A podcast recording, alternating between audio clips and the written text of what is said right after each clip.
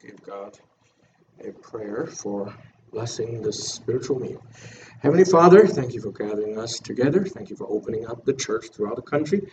And then we pray that all those who gather physically, as well as those who gather online, we shall be united by one Holy Spirit, worshiping you, loving you, giving you our praise and thanks, and now opening our mind to receive your instructions. May your truth bring understanding and obedience. We'll pray in Jesus' name. Amen. We're studying Second Corinthians, Faithfulness Through Ministry, Part 10. Paul's nuclear option with a quotation mark. We only have 11 verses, so should we have a short service? Cross your fingers, right? I always hope so, but whenever it's short, I try to open up and add a little thing, and then it's never short. So it's good. You know, Abilene Bible Church is known for providing a full service, right? Comprehensive. Okay. Okay. The book is a roadmap. Now we have a full one. Uh, the epistolary prologue, which is basically the pro the beginning. Okay. Uh, in which Paul says that he is an apostle chosen by God. In other words, it was not his choice, and then you who are reading this should not ignore him. okay, and then he defends his character uh, of faithfulness. He may change his plans, but he is definitely not fickle. Okay, and then he defends his ministry as a ministry of new covenant, as we just mentioned. Old covenant, new covenant, they are all good, but they have qualitative difference. All right, one is conditional and the other is unconditional. One is external, the other is internal. Right, one is physical, the other is spiritual. So um, that is the, the, the, the difference that brought the, the blessing for the new covenant, new covenanters. That's us. Okay? That has never been experienced by Israel before. Okay? And uh, um, the, in, the new covenant reveals Christ's glory in the sense we already have Christ's life, we already have his glory. It's in us. The problem is that our flesh and our fleshliness work as a uh, well a, a vessel of pottery that hides the glory of Christ from others. We don't live it out, uh, or at least, at least not fully out. So this, however, is temporary. When we get the new body, the life of Christ will shine through. Okay? And then this is a promise that it definitely will happen. You have Christ now, you will have him forever. Okay? And this is wonderful uh, grace, undeserved, but definitely promised, and it's real. Therefore, what should be our response to the new covenant, to this ministry? Be grateful. Therefore, the rest will flow naturally. Okay, your good works is the result of having been saved, not the the condition to become saved. Right. So, if you have true faith, which got you saved, you should have good works, which is an outflow of the new life. The works is not a condition to be saved; it's the working out of your salvation. Okay, so um, that is the new covenant ministry. And then Paul goes to a practical level. He practices the ministry of reconciliations. He first of all prays God for um, his so-called severe letter. We remember he, he, he wrote four letters to Corinth, right? A previous letter mentioned in the first Corinthians, which is actually the second letter. A severe letter which was not preserved, and then we have the second Corinthians, which mentions the severe letter. Okay? And um, God must have a good reason of giving us only two of the four. Okay? I think the others are just probably too personal and not necessary for us. But what God gave us is sufficient.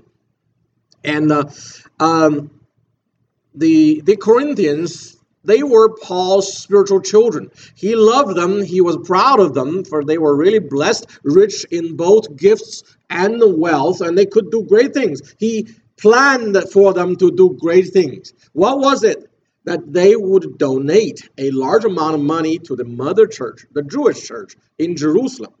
Why do this? These Gentiles giving to the Jews, these daughter church giving to the mother church, shouldn't the mother parents always take care of their children as we do? Uh, unfortunately. Um, um, well, the problem at that time is that there was a tension between the Jewish faction and the, the Gentile faction of the church. Okay? And the Jewish faction always felt they were superior. Because everything comes to the Jews first. The gospel comes to them first. True. Okay? Uh, and uh, um, for them to humble down, recognize that they and the Gentiles stand on equal ground uh, before Christ, that takes some lesson. Okay? But how do you let them do that? You don't bring them down by harming them, right? what you do is go through the, the, the life of the Beatitudes. The Beatitudes is the blueprint for a new humanity, for Christians, okay, the, for the spiritual kingdom members. Okay? And uh, there are eight stations of, of life. You go through them, you can measure your success or fulfillment by that. And uh, the uh, the, the Beatitudes tells us that Christians need to become what? Humble, right? Meek, merciful, and peacemakers, right? And uh, even though to those who don't deserve and haven't done good to you. Okay, so what did the Jewish church produce? Okay, there were a few people from Jerusalem who claimed themselves to be super apostles, greater than Paul. Okay, and then they uh, have done nothing but evil to the churches that he has founded. They they ravaged them, and then um, and then Paul, okay, turn them around. These people are now hurt by certain Jews. But sh- what should you do? Should you take revenge? Should you hate all Jews because the work of a few Jews? No, you cannot do that. What should you do? You forgive them, but you guard against them, and you do good to them and you give them the only thing good they recognize money. Okay? And only then they may feel you are different because of Christ. And when they take serious, take Christ seriously, they will change. They will become great Christians. Okay. That was Paul's plan. He had a great plan for the for for the uh, Corinthians to do that because they are rich, both in what? Both in gifts, spiritual gifts, and money. But that plan was spoiled by these super apostles. And a year time, they haven't done anything, no preparation. So Paul is ready to go to Jerusalem soon, and he's telling them, you better restart it. Okay, we, we play the cards we have been dealt with. Okay, we recognize what's past is past, but you got to restart it. You have to do preparation now. Okay, that was his urge in them uh, to them in chapters 8 and 9. Okay, and now we are in chapter 10. Okay, in from chapter 10 to 13, Paul defends his apostleship against the Judaizers. He's ready for war. So in this section, the chapter divisions are not agreeing with what I believe are the groups of meanings. So I will use the uh, numbers now. Okay, so it will not agreeing with the chapter divisions. Okay, so that's one of the correspondences, uh, one of the characteristics of Second Corinthians. The book was written in a hurry. It's it was written on the go. it was not a well designed, structured like Romans. So it is kind of uneven. Each sec- sectors are uneven. Some are larger, some are smaller, and so on and so on. Um, and and the, the it seems to be a little bit disordered, and that's why the division, the sectioning has been hard for Bible interpreters, and there is no universal agreement. Unlike in Romans, is everybody agree with that structure for this? No. Okay, and uh, uh, I guess that is simply well, um, facts of life. Okay, so I'm going to go with my sectioning, which do not agree with the section chapter division. Okay, so today we're doing only 11 verses in chapter 10. And uh, in that, Paul warns of the possible use of his boldness with a quotation mark, which I called it the nuclear option. Have you heard about that? A nuclear option. Okay, of course, it starts from the war, right? All options are on the table, okay? Okay. And I actually heard this from our Congress. I think it was a decade ago. They were, uh, they, in the Senate, it's supposed to be, uh, you know, 51 and then you, you, you pass, because majority rule. However, they made a rule to have 60 votes in order to put something on the agenda.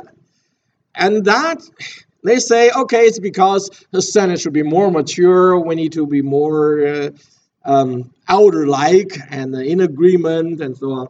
But the problem is the country was so divided, it was it makes almost impossible to have anything done. Okay. So uh, I think they have changed it right now. I think one side changed and the other side agreed to change it finally.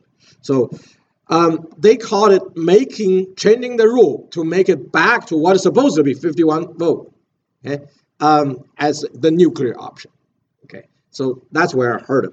But anyway, it's something a big deal. It's of, it's like a shocker. Okay, so that's what I'm using it for, just to catch your attention. Okay, the nuclear option. Okay. All right. Um, not long ago, I think it was Peggy who collected these, and Deborah put this on our already, I think, on the back of our bulletin. Many of you may have read it, but I think it's relevant and it's worth repeating here. Okay. Slumbering Christians who happen to be honest might sing hymns in this way. Okay. I surrender some rather than I surrender all. Okay. Fill my spoon, Lord, rather than fill my cup, Lord. Uh, that means I don't want to work on anything. Okay. And oh, how I like Jesus, rather than oh, how I love Jesus. Because it's a feeling, there's no commitment. Okay. And then he is quite a bit to me, not he is everything to me. Okay. And uh, I love to talk about telling the story rather than I love to tell the story. Okay. Take my life and let me be. Don't bother me. Okay um, rather than take my life and let it be what consecrated all to thee and uh, this is my secret that god can uh, what god can do. Rather than that it is no secret what god can do because you don't tell. It can't be your secret and there is scattered cloudiness in my soul today rather than there's sunshine in my soul today. And onward Christian reserves rather than onward Christian soldiers. They never get ready for battle. Okay. And uh, uh, when he leads me, I will consider following. Okay. Rather than when he leads me, I will follow. And just as I pretend to be, rather than just as I am, put on a facade rather than really bearing your chest. And uh, when the saints go sneaking in, you know, rather than when the saints go marching in. I guess when you're late for church, you sneak in. so these are telling our level. There's a distance between what we are and what the ideal is. Okay, and I think it's a reality. And all of us have a gap. Okay, nobody is 100% sanctified yet. Right? That only happens when what? When we're resurrected. Okay, and uh, before then we all have a distance. But when you have too much, the the distance is too much and it keeps it too long, and there's no change. We call these Christians slumbering. Okay, and or some call them backsliding. Okay, uh, they're still Christians. They may be saved, but there's no proof of it. Okay, so for these people, if God has mercy, He might send them a shocker, a nuclear option to wake them up. that actually is the mercy of God. Okay, his sons he will discipline. If it's not his, he won't. He will leave them be. Okay, uh, okay. So this this is the background. Okay, uh, or the the appetizer. Okay, for today's meal. Okay. In 10.1, Paul mentioned a nuclear option. Now, I, Paul, myself urge you by the meekness and gentleness of Christ. I who am meek when face to face with you, but bold toward you when absent. Okay, with the exclamation mark. So I think after that long dash is um, kind of like a quotation, is what they are saying about him. Okay, and uh, Paul lives by the Beatitudes, being meek and gentle in general, especially to fellow believers. However, Paul has a severe side. He always has a rep- he already has a reputation of being meek in person when face to face, but bold in on paper when absent and writing on paper. Okay? Uh, so, in other words, his letters are mighty, and but his person is unimpressive. That's what they're saying. Okay? He already has this reputation. He has he, as an apostle, has the authority and the power to do church discipline. Okay? You know, authority and power are different. It's like the badge and the gun of the of the policeman. The badge is the authority. The gun is the power. Okay? Christians, why do we have the authority and power to drive out demons? Where does your authority come from? Being a son of God. You are fellow heir with Christ, right? You are son. And what are angels? Servants, right? So you have higher authority. But do you have the power? They may not want to listen to you. How do you have the power? By being filled with the Holy Spirit, right? So you believe in Jesus, Holy Spirit is already in you, but you need to be filled. In other words, let Him control all of you. Okay, drain the, the, the, dirty things, confess your sins, and then ask the Holy Spirit who's in you to fill you. And then believe that this is a prayer in God's will, because it is God's will. God said, Be filled with the Holy Spirit, right? It is His will. So if you pray in God's will, will it be listened? And it's guaranteed to be listened. So you, by faith, believe that after you confess and you ask, you have already been filled by Holy Spirit. And now He's giving you a still small voice you listen, you sense the leading, you follow, you obey, and then you're going to see the goodness of God. Okay? And then it's going to confirm this sense that this is what I feel when I'm filled with the Holy Spirit. Okay? That's how you grow. Okay? This it's not that difficult. It's not that hard to understand. It's just to practice.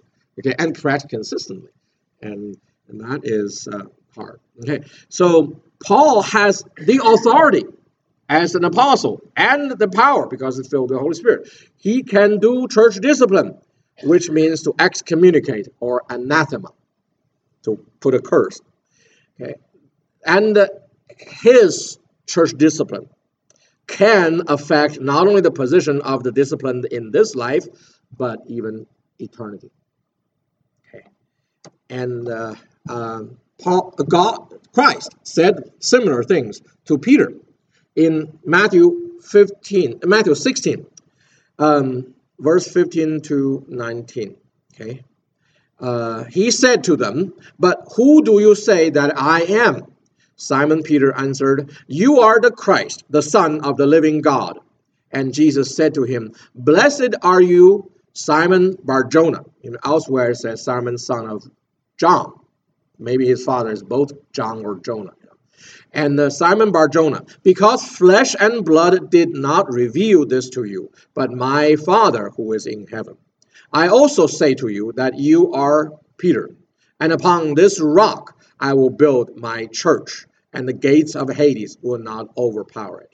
He says that you said right, Simon, and uh, it is not from you, it's from my Father who revealed it to you. Okay? And from now on, I will call you Peter which in Greek is Petros. Petros. It means a small rock, a pebble. Okay, and then he says, uh, but on this rock, which in Greek was Petra, Petra, okay, which means a giant boulder. So Peter is not this rock, okay, he is a pebble, this is a boulder. Peter has something good, hard, strong in him. He called him, Jesus calls him a a, a small rock, but it's on this giant rock that I will build my church. And what is giant rock is diverse in interpretation. Somebody say uh, it is Christ Himself. He is the foundation, the cornerstone of the church, right? While the apostles are foundations, right? And then some say that it is the faith right before that Paul just, I mean, Peter just confessed, you are the Christ, the Son of the living God. It's on that faith the church is built. I think this one makes the, the best sense. Okay. Of course, the Catholics say it's on Peter, who is the first pope, as they say. But again, you know, nobody was a pope called a pope until after 590, Gregory the First. So it wasn't really Roman Catholicism. It was just a, a one church in the universal church. So um, I, I don't follow that. Okay, and now in verse 19, I will give you the keys of the kingdom of heaven, and whatever you bind on earth shall have been bound in heaven, and whatever you loose on earth shall have been loosed in heaven. So, what was said to Peter is for the whole universal church, which is a collection of all born again believers. Those who are in it, the universal church, are going up. Those who are out of it are going down. And uh, um, church discipline is for love and correction, but unrepented ones are actually kept out of heaven, and uh, uh, that that's not losing salvation, but being proven that they have never been saved. As John said in First John, those who have left us were never part of us. Okay, and uh, uh, in verse 2, Paul said, I ask that when I am present, I need not be bold with the confidence with which I propose to be courageous against some who regard us as if we walked according to the flesh. So Paul asked the Corinthians not to force his hand. He does not want to use his authority, as he does not want to use his rights. You know, he have a right to being paid. He did not use them, okay? Because he, he figured it's not good for these people, so he won't use it. So now he's saying, I have an authority, but I don't want to use it. Okay, um, as an apostle and the power uh, for being filled with the Holy Spirit, he doesn't want to use that in the way of boldness because it does. Th- th- this does not mean that he cannot. Okay, he can. Uh, but for those who follow the super apostles, the Judaizers, who claim to be sent by James in Jerusalem, and they they made big trouble for the church. And uh, they turned from grace back to the law and regarded Paul as walking in the flesh. That means having no spiritual power. For these people, he said he was ready to use the nuclear option. Okay. And uh, did nuclear options happen in church history? I said yes. There are quite a few. Okay. Uh, the heresies condemned by the Universal Church councils are indeed condemned forever. If the Church of uh, the Council of Jerusalem in Acts 15, which happened in AD 49, is the zeroth Universal Church Council, the following four and even seven are regarded by all or major branches of Christianity as universal church, uh, universal councils. The first four councils are the First Council of Nicaea in 325, the First Council of Constantinople in 381, the Council of Ephesus in 431, the Council of Chalcedon in 451. These are agreed by all branches of Christianity as universal councils, including the Catholic and Protestant. They are one side, the Western side, and the Eastern Orthodox, which is the Eastern side. But there was an, also a Oriental Orthodox, okay, which is we're talking about from European point of view. Okay, what is east of them is the Middle East. So we're talking about Egypt and Syria. The Syrian Orthodox Church and Egyptian Coptics, they're considered the Oriental uh, Orthodox. Okay, they do not follow the Fourth Council's decision, but they believe they are also Orthodox. They're non-Chalcedonian Orthodox. Okay. There's another branch, the Nestorians. They're called the Eastern Church. They prospered in Persia for many years later. Okay. And uh, um, all of them agree with the first three at least, some with the first four. And then um, the three major ones Eastern Orthodox, Roman Catholic, and the Protestants we all agree, uh, we also accept the fifth to the seventh. The, the fifth is the Second Council of Constantinople in 553. It is important because it condemned the, semi-Pelagianism, which is what Catholicism turned out to be. Okay, and then the Third Council of Constantinople in 680, uh, and the Second Council of Nicaea, which in, was in 787. Okay, but these are not accepted by the Oriental Orthodox, okay, nor the Eastern Church. And then the Catholics actually accept 21 universal councils, but they are not, you know, anything beyond the seven were not accepted by the Eastern Orthodox and the Protestant. So at least we agree the first few universal councils, the heresies that they condemned are indeed um, that of the lost people. So here's a chart that I have shown you before, uh, the doctrinal swings on Christology, emphasizing his humanity or his divinity. And they swing big time in the beginning and get lesser and lesser later, and finally it's settled in the in the orthodoxy position. Okay, the Ebionism, Ebion means uh, poor man. So Ebionism was a Jewish sect. They believed that Jesus was born a poor man and he came to save poor man. and uh, he was a mere human. He's not God. So emphasizes humanity to the extreme. the other side, the Gnosticism and a special kind called Doceticism, which means ghosts.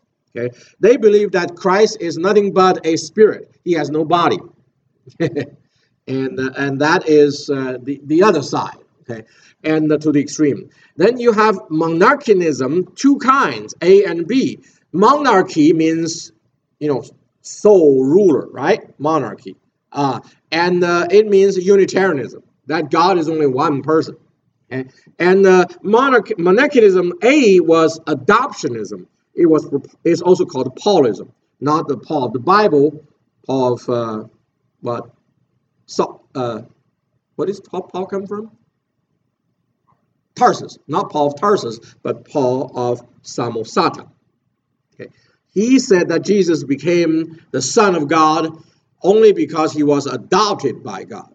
Okay, so but he has no divine nature.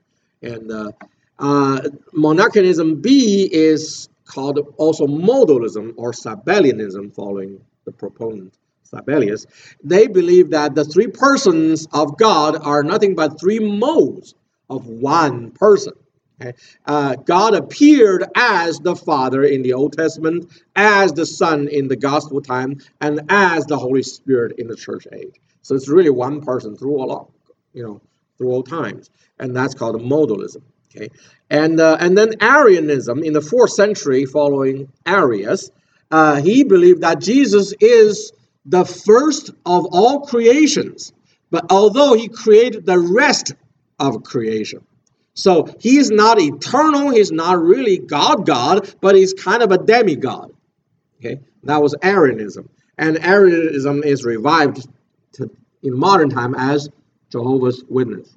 Okay, and, uh, and, and these swings, okay, finally what were settled at the Nicene Orthodox in the fourth century, 325. Okay, and um, uh, it believed that God is one God in three persons. Okay, and the three persons are uh, are not to be mixed. Okay, and they are not uh, one. Neither are not neither they're not one in person. Neither three in nature. They are one nature, three persons. Okay, so that's the foundation of Trinitarianism. Okay, uh, it's the level one. Well, level two. Level one is one God. Level two is uh, three persons. Okay, but that did not finish it. There was an Apollinarianism following Apollinarius. Uh, he believed that Christ is divine, but only in his spirit. His soul and body are human. So he's divided, kind of, the, the head is God, and the rest are human. Okay? Uh, and then there's another one on the other side, and Nestorius believed that Christ is divided this way, vertically. Uh, he has a divine side covering spirit, soul, and body, and the human side covering spirit and soul and body, but they are separate. So he is a schizophrenic, you know. um, and of course, that's not true. And then you have an Eutychianism who uh, followed Eutychus, who, who said that Christ's divine nature absorbed the human nature. So he's only one nature, okay, uh, or monophysite, one nature. Uh, and those were settled at the Chalcedon uh, conference, the fourth conference, which gave us the orthodoxy of Christology, that Jesus Christ is fully God and fully man. Not 50%, 50%, but 100% and 100%, but united together. Okay? And his two natures are, uh, he's one person, not two persons. One person, but two natures. And the two natures are, un, are united, unconfused, and inseparable. So how do you understand it? I don't know. Do I understand it? I'm not sure. but do I believe it? Definitely. Okay, so that's something mysterious. That's God. It's uh, things that cannot be explained. The glory belongs to God, right? So those who can be understood is for us to obey. Okay. So, uh, and that even even end that because there are some people who considered Christ is one nature, the so-called monophysites. Um, and some say monothelites, one will. And uh, these people still believe God is one nature, but they don't deny the human nature. They're just saying the human nature is controlled by the by this divine nature. So, in a sense, they're more acceptable. These people are the Coptics in Egypt and the uh, Syrian Orthodox in Syria. Okay, and this happened in the well more than fifth century. It goes to the seventh century actually, and at that time, Islam arose. Okay, and these Christians are persecuted, slaughtered by, by the Muslim. So now, do the rest of the Christians in Europe condemn these people as heretics or, well, embrace them as brothers? They should have done the latter, but they didn't. They just kind of stopped the condemnation, just coexisted. Okay? And um, uh, you can see that at least the early portion of these nuclear options are real. It meant determining the eternal destination. Okay. The Reformation adds another layer of so-called boundary of faith. The level one the boundary of faith, okay, you have seen Olympics, right? You see the award ceremony, right? They have level one, level two, level three for third person, second person, first first place, right? So um, this is like that. The boundary is at the end of the, the, your, your platform. Okay. Level one is monotheism. There is one God and no other. And this will exclude on the left atheism, skepticism, agnosticism, and then deism. On the right, it will exclude the pantheism, polytheism, and all the cults. Okay? So monotheist and theist, actually, the biblical God is the only God. And above that, there is a Trinitarianism. There's one God, but this God is three persons. That it uh, defines Christianity versus what? Versus Judaism, versus Islam, and Jehovah's Witness who falsely claim to be Christian. Okay, and so that is level two. That is the traditional boundary of Christianity. But after a thousand, fifteen hundred years, there will be uh, there came the Reformation. Okay, and the Reformation added another level, the third level, that salvation is by faith alone, in grace alone, from Christ alone. Authority is Scripture alone, and life is for the glory of God alone. These called five alones of Reformation. They formed a third level of boundary of faith.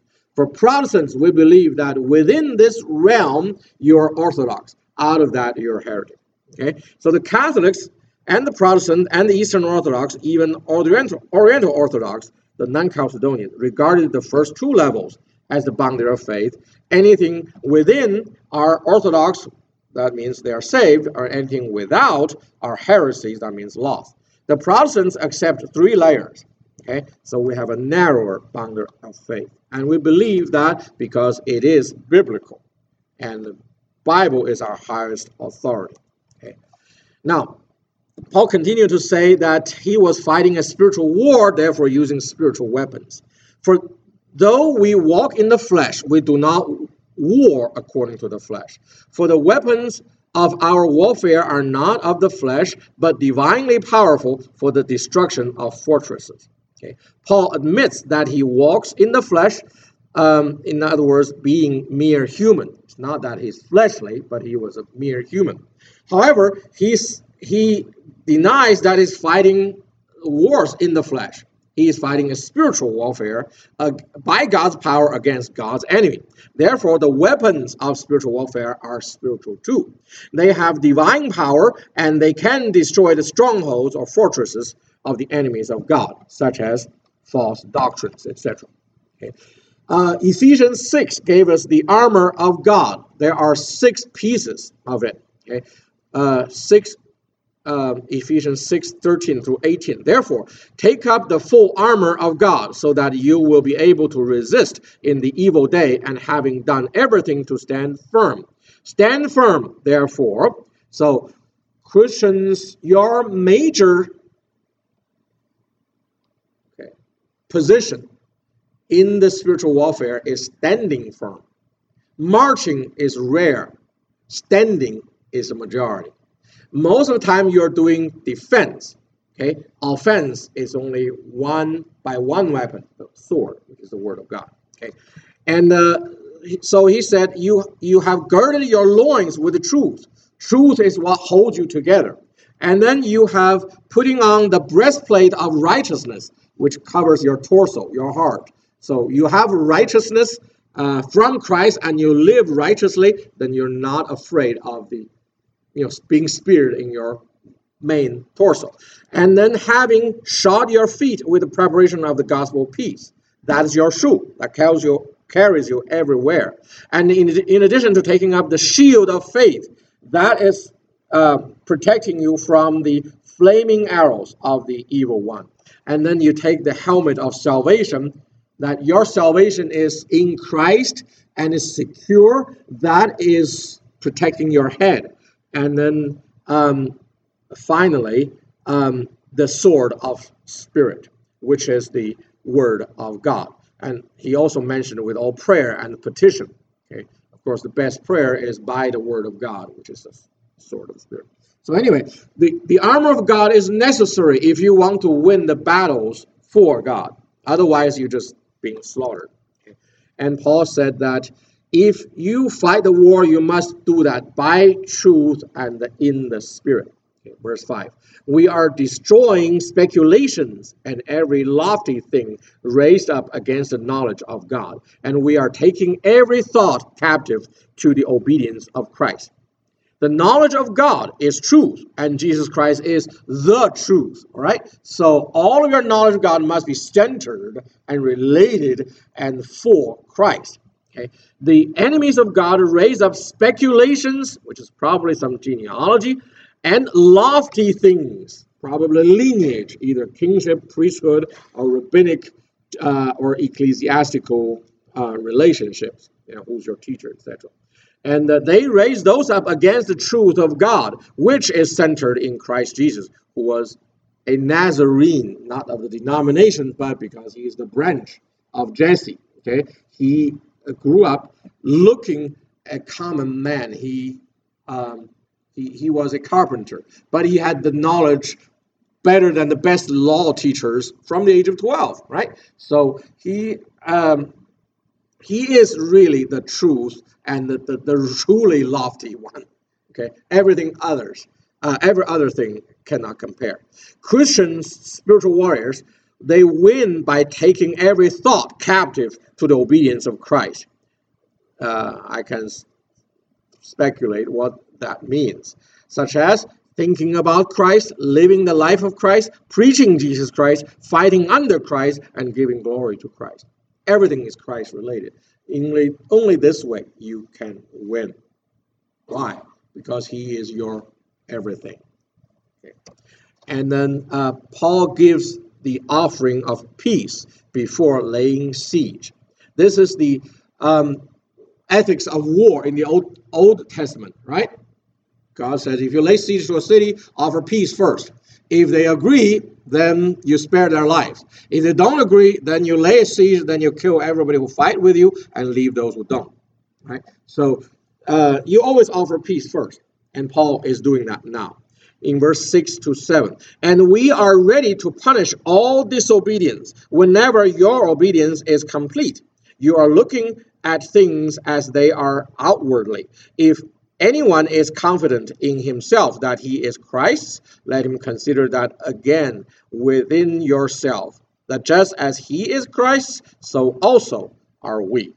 So Paul would use the nuclear option, which is anathema or church discipline, on the dis disobedient faction, the followers of the super apostles, after the true believers settle on Paul's side.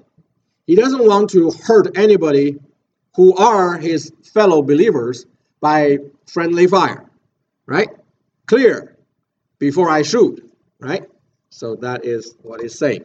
And uh, if the disobedient ones believe that they belong to Christ because they look on the outside, and Paul asks them to reconsider. For Paul and his team are also of Christ, and more so because Paul suffered for the truth. You know, one of the standards I have discovered uh, of differentiate competing theories, which one is more likely true. Okay? I gave them two standards. Number one, first-hand access. You have the source. Number two, being persecuted for telling the truth. Okay. So if people tell something and they got rich and famous, uh, there's a likelihood that it's false because the world likes it. Okay. But if somebody tells something and then he got persecuted and he even died for it, and I think that's more likely he's telling the truth. Because by common sense, people don't lie to make trouble for themselves. Okay, if they lie, they they they trying to make something good. Uh, but if they still tell it, even though they are persecuted, I would say that has to be true. Right? The reason we believe in Jesus Christ, believe in the gospel, one big part is because the apostles were per persecuted for telling simply a testimony. I saw Jesus. He came back from the dead. It's just a testimony. But for that, they were killed. And they don't change the story. Right? But that tells us more than likely Jesus Christ did come back from the dead. It has to be true. And if that is true, the whole Bible is true. That's why I believe. Okay? So I think Paul is, is saying, hey, you think you're of Christ because you look at outside, look at us. We are also of Christ, and more so. uh, and uh, if two theories are contradicting, it is impossible for both to be correct. Either one is wrong or both are. Okay? Paul is saying salvation is by faith alone, grace alone, Christ alone, or the other saying is salvation is by faith plus works, grace plus ceremonies. Okay?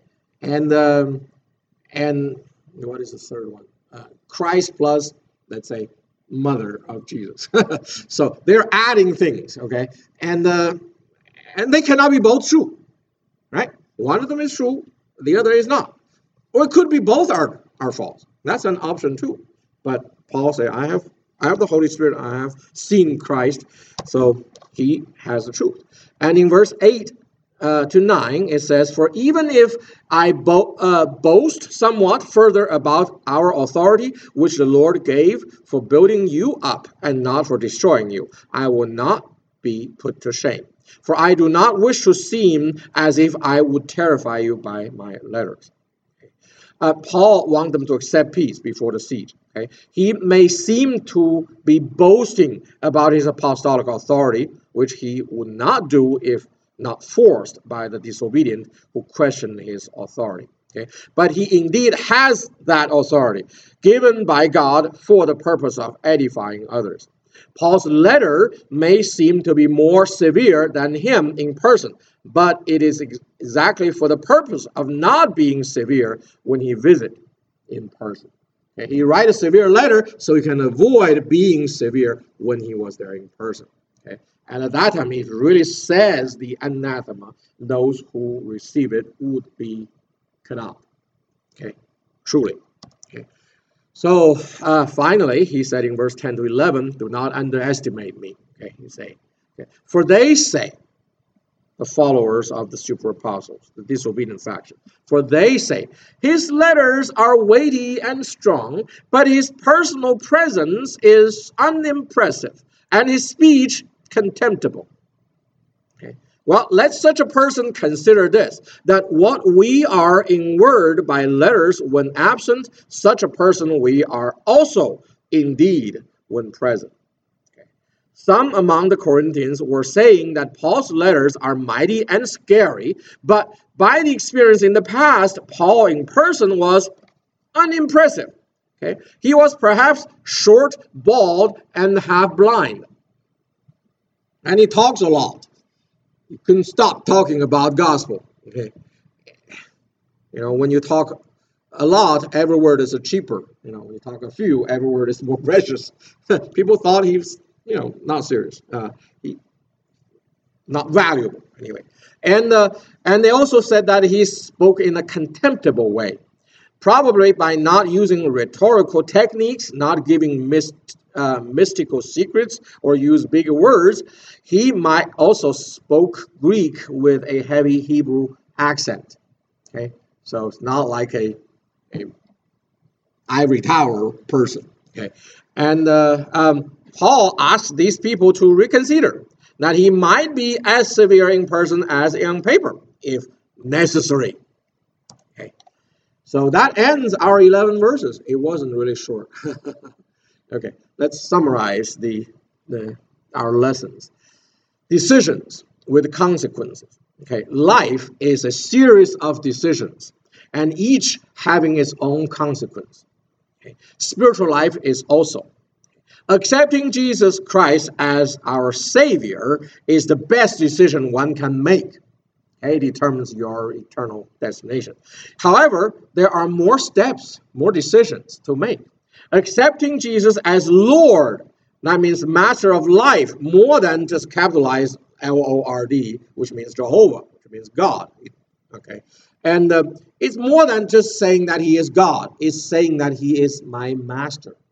Okay. That decision is also one of the best decisions of life, for he is love. And those who have decided to be his disciples and servants who have gotten to know his goodness and faithfulness, I don't think any of them regret it. Okay. Uh, the problem is most people do not have enough faith to grow from a believer to a disciple and even to the level of a servant. I think that was the intention of God. You need to. You are saved as a believer, that's an infant. But you need to grow to be a disciple, okay, which is a mature Christian. And then you become a minister. You serve. You find a place where you can serve. There are always places you can serve. Okay? There are always people who are less mature than us that you can teach. Okay, and uh, and so on. So um, God could, in His mercy and love, wake up slumbering Christians by nuclear options we are always given opportunities to avoid experiencing that by voluntarily choose obedience, choosing obedience. Okay, this is a much less painful option. Okay, I pray that all of us will take the olive branch before being shaken up. Okay, let's pray. God our Father, thank you for giving us this wonderful portion of the chapter, telling us that there is a strong and mighty and severe side of Paul, and as with Christ. And uh, we who are saved, who have enjoyed your love, we should not take that for granted. We should not stay as just born again children. We should grow up as mature believers and uh, uh, able servants. We pray that come into our conscious consciousness and we will choose obedience and be equipped and be used uh, by you and for your pleasure. We pray that will make you pleased with us and call us faithful when we see Jesus again. In his name we pray. Amen.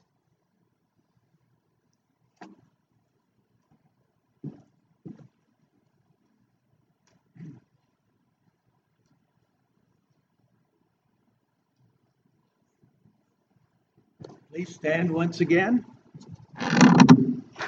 Let's conclude our singing together with We've a Savior to show to the nations.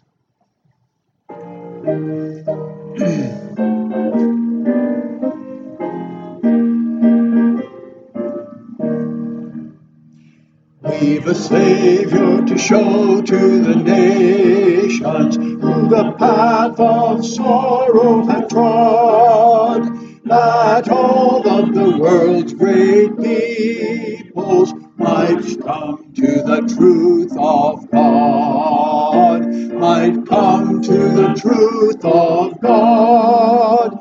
For the darkness shall turn to dawning, and the dawning to noonday bright.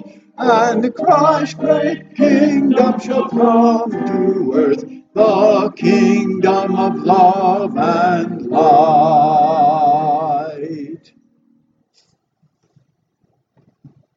Let's receive the benediction. May the love of God, and mercy of Christ, and fellowship of Holy Spirit be with us.